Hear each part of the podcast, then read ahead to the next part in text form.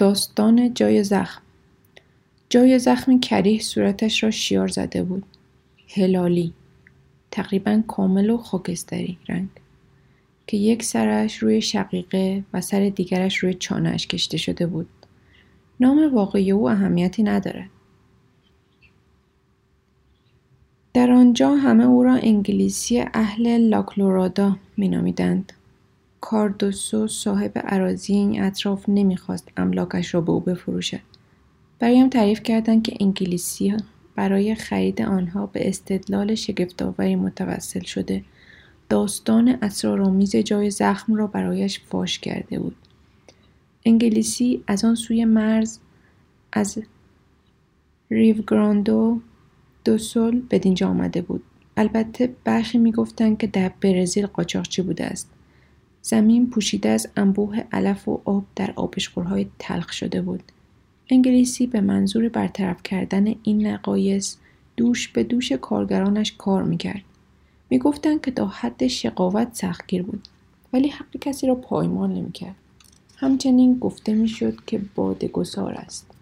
چند بار در سال در شاهنشین را برای خود میبست و دو سه روز بعد که سر پیدا می‌شد گویی از جنگ یا خوردی بازگشته بود.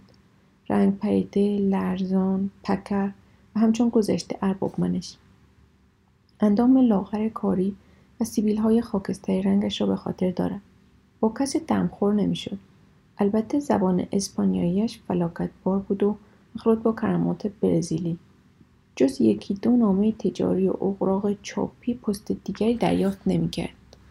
آخرین بار که در استانهای شمالی سفر می کردم تقیان آب رودخانه کاراگاتا مرا شبی را در لاکلورادا بیتوته کنم. در همان نخستین دقایق متوجه شدم که میهمان ناخوانده ای هستم. کوشیدم که خوشایند او باشم. از میهم پرستی حرف زدم که مبهمترین احساسات بشری است. به او گفتم انگلستان با چنین روحیهای شکست ناپذیر است. مخاطبم گفته مرا تصدیق کرد اما با لبخندی بدان افزود که اهل انگلستان نیست. ایرلندی و اهل دانگران است. این را گفت و مکسی کرد. گویی رازی را فاش ساخته است. پس از صرف شام بیرون رفتیم تا آسمان را تماشا کنیم.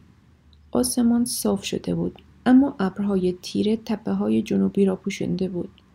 رد و برق آسمان را شیار می‌زد و از رگبار تازه‌ای خبر می‌داد. پیش خدمت به اتاق غذاخوری متروک که پیشتر در آن شام را چیده بود یک بطری عرق آورد. مدتی طولانی در سکوت نوشیدیم. نمی‌دانم چه ساعتی بود که حس کردم مست شدم. نمی‌دانم چه فکر بکر ناگهانی. کدام الزام درونی و ملالت خاطر مرا بر آن داشت که به جای زخم اشاره کنم؟ چهره انگلیسی دگرگون شد. لحظاتی چند تصور کردم که مرا از خانه بیرون خواهد انداخت.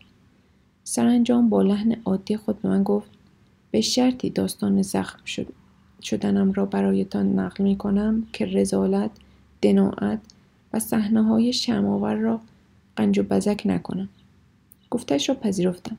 این داستانی است که او نقل کرد گاه به انگلیسی و گهگاه به اسپانیولی و پرتغالی.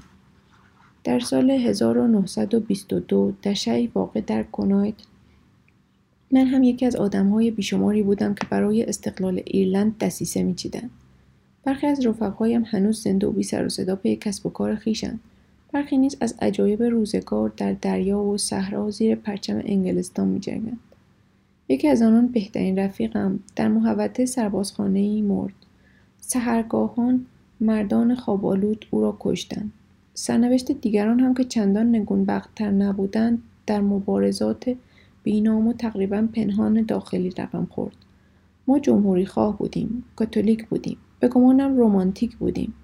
برای ما ایرلند نه تنها آینده رویایی و حضوری تحمل ناپذیر بلکه استوره دردناک و لطیفی بود.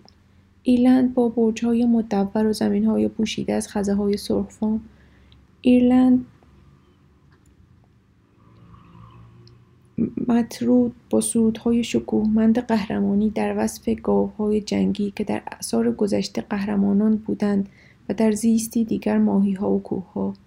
در شبانگاهی که هرگز فراموشش نخواهم کرد یکی از همرزمان از مانستر به ما پیوست. به نام جان وینسنت مون. به زور بیست سالش می‌شد. لاغرندام و در عین حال آماسیده. با ظاهری ناخوشایند انگار ستون فقرات نداشت. با تلاشی پیگیر و پرنخوت تمام صفحات یک کتابچه راهنمای کمونیستی را حفظ کرده بود. ماتریالیسم دیالکتیک را به کار می گرفت تا هر مباحثه را در نطفه خفه کند. برای دوست داشتن یا نفرت از کسی همیشه دلایل بیشماری دارد. اون تاریخ جهان را به یک جدال ملالآور صرفا اقتصادی تنزل می‌داد. او همیشه ادعا کرد که مقدرات انقلاب پیروزی نهایی آن است. به او گفتم انسان شریف تنها به شکست و ناکامی توجه داده. شب فرا رسیده بود. در راهرو روی پله ها و سپس در خیابان های تاریک همچنان با یکدیگر مجادله می کردیم. قضاوت هایمون در من تأثیری نداشت ولی لحن تحکم آمیزش جایی برای مخالفت باقی نمیگذاشت رفیق تازه وارد مباحثه نمی‌کرد بلکه نظرش را به عنوان حقیقتی مسلم تحقیرآمیز و طرز وحشتناک ابراز می‌کرد. به آخرین خانه که رسیدیم ناگهان صدای کرکننده تیراندازی به گوش رسید. پیش و یا پس از آن در طول دیوار تیره و تاریک کارخانه یا سربازخانه راه میسپردیم. به جاده سنگفرش نشده میپیچیدیم. ناگهان سرباز تنومندی در پرتو شعله‌ای که از کلبه سوزان میتابید پیدا می‌شود. سرباز فریاد زنان به ما فرمان ایست می‌دهد. من سریعتر راه میپیمایم. رفیقم به دنبال من نمیآید. به اطراف نگاهی میاندازم. جان وینسنت مون بی حرکت ایستاده است. از ترس چون ستون سنگی خشک زده است. در این موقع به سرعت برمیگردم با ضربه سرباز را به خاک میافکنم. وینسنت مون را تکان می‌دهم. چند فوش نسارش می‌کنم و دستور میدم که دنبالم بیاید. مجبور میشم بازویش را بگیرم. از شدت ترس سراپا فلج شده است. از سوراخ سنبه های آتش سوزی شبانگاه میگریزیم. رگبار مسلسل به سوی ما شلیک می شود. گلولهای به شانه راست مون اصابت می کند. در حالی که به سوی درختان کاج می گریزیم به شدت آه و زاری سر می در این پاییز 1922 در ساختمان ییلاقی ژنرال برکلی مخفیانه به سر می بردم. در آن موقع او که من هرگز ندیده بودمش به یک مقام اداری در بنگال منصوب شده بود. از عمر آن ساختمان یک قرن بیشتر نمیگذشت ولی رنگ باخت و رو به ویرانی با روحرای پیش در پیچ اتاقهای انتظار متروک و بیمصرف بود طبقه همکف شامل موزه و کتابخانه بزرگی بود کتابهای متضاد و متناقض که به نحوی تاریخ قرن نوزدهمند خنجرهای ساخت نیشاپور که انحنای تیغه هایشان متداوم خشم و کین جنگ ها را مجسم می کردند. ما به یادم میآید از در عقب وارد ساختمان شدیم. مون با لبهای لرزان و داغ بسته قرولون می‌کرد. رویدادهای آن شب جالب مینمود.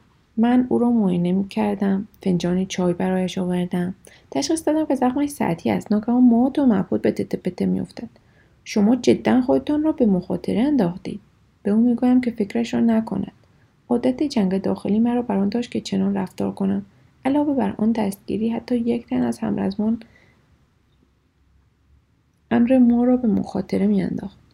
روز بعد مون سر حال بود. سیگاری به دست می‌گیرد و درباره منابع مالی حزب انقلابی ما استنتاق می‌کند. پرسشهاش کاملا دقیق بودند.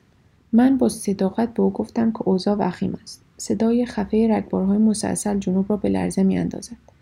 به مون می‌گویم که رفقا در انتظار ما انتظار مایند پالتو تپانچم در اتاق هم هستند. همین که باز میگردم می‌بینم مون با چشمای بسته روی نیمکت دراز کشیده است. او می‌گوید تب دارد و درد شدیدی در شانش احساس می‌کند. دریافتم که بزدلی او درمان ناپذیر است. ناچار از او درخواست کردم که مواظب خودش باشد و با او ودا کردم. ترس این مرد چنان مرا شرمسار کرد که گویی این منم که بزدلم نه وینسنت مون. به نظر می رسد آنچه که انسانی انجام می دهد کردار همه انسان هاست. از این رو غیرعادلانه نخواهد بود که سرپیچی در باقی مجموعه بشریت را لکهدار کند. از این رو غیرعادلانه نخواهد بود که به سلیب کشانیدن یک یهودا برای رستگاری بشریت کفایت کند. شاید شوپنهاور حق دارد. من دیگرانم. هر انسانی همه انسان هاست شکسپیر به گونه همان جان وینسنت درمانده است. نه روز در ساختمان بزرگ ژنرال به سر بردیم. از گیر و دارها و دلگرمی های تسلا بخش جنگ سخن نمی‌گویم. من در اینجا فقط داستان جای زخم را که برایم ننگاور است نقل می کنم. این نه روز در خاطرم فقط به یک روز منحصر به فرد خلاصه می شود. جز واپسین روز که در آن روز رفقای ما به یک سربازخانه حمله ور شدند و توانستیم انتقام خون درست شانزده رفیقی را که در الفین تیرباران شدند بگیریم. صبحدم از ساختمان خارج شدم و شامگاهان بازگشتم. همرزمم در طبقه بالا در انتظارم بود. در اثر زخم شانه نتوانسته بود پایین بیاید. دقیقا به خاطر دارم که کتابی در مورد استراتژی جنگ در دست داشت. شبی نزد من اعتراف کرد که اسلحه مورد علاقش تپانچه است. از نقشه ما پرسید. پیوسته به آن ایراد می گرفت و آن را تصحیح می کرد. علاوه بر آن منابع مالی رقتانگیز ما را فوش کرد و استادانه با لحنی تهدیدآمیز فرجام وخیم کار ما را پیش بینی کرد زیر رب گفت امر, زا... امر زایو از دست رفته است. او برای لاپوشانی بزدلی خود لافزنی کرد بدین منوال نه روز کجدار و مریض سپری شد. دهمین روز سرانجام شهر به دست سیاه پوشان افتاد. سربازان انگلیسی نگهبانان سوار بر اسب با سکوت در خیابانها گشت می‌زدند بود اوکنده از دود و خاکستر بود در گوشه جسدی را که روی زمین افتاده بود مشاهده کردم ولی در خاطرم بیشتر عروسکی نقش بسته است که در وسط میدان سربازان پیوسته تیراندازی خود را بر آن می آزمایند. گرگومیش سهرگاه به راه افتادم. پیش از ظهر بازگشتم. موند در کتابخانه با شخصی حرف می‌زد از لحن صدایش دریافتم که تلفن می کند. سپس نام خودم را شنیدم و بعد اینکه حدود ساعت هفت باز خواهم گشت و سپس راهنمایی هنگامی که از درون باغ عبور می کنم بایستی دستگیرم کنند. دوست زیرکم مرا زیرکانه می فروخت. زمانت هایی را که برای امنیت خیش درخواست می کرد شنیدم. در اینجا داستانم در هم و بر هم می شود. این را به یاد دارم که در دهلیزهای تاریک کابوس مانند و پله های عمیق سرگیجه آور دنبالش کردم. مون ساختمان را به خوبی می شناخت. به مراتب بهتر از من. یکی دو بار رد او را گم کردم. پیش از آن که سربازان بتوانند من مرا دستگیر کنند گیرش آوردم. از مجموعه اسلحه ژنرال خنجری برگرفتم و با هلال پولادینش هلال خونین جاودانهای بر چهرش نقش زدم. بورخس شما من نزد شما نزد یک نفر بیگانه به این گناه اعتراف کردم. اینکه تحقیرم کنید برایم چندان دردناک نیست. در اینجا گوینده داستان ساکت شد. متوجه شدم که دستهایش میلرزد. پرسیدم و مون او خیانت او مزد خیانت خود را گرفت و به برزیل فرار کرد. بعد از ظهر همان روز دیدم که چگونه سربازان مست در وسط میدان عروسکی را تیرباران می کنند. بیهوده در انتظار شنیدن بقیه داستان بودم. سرانجام گفتم داستان را ادامه دهد. ناگهان آهی کشید و با حالتی رقتانگیز جای زخم اوریب سپید رنگ را نشانم داد. تته کنان گفت گفته های مرا باور نمی کنید؟ نمی بینید که داغ ننگ بر چهرم نقش بسته است؟ من داستان را بدین گونه برایتان نقل کردم که شما تا به آخر به آن گوش دهید.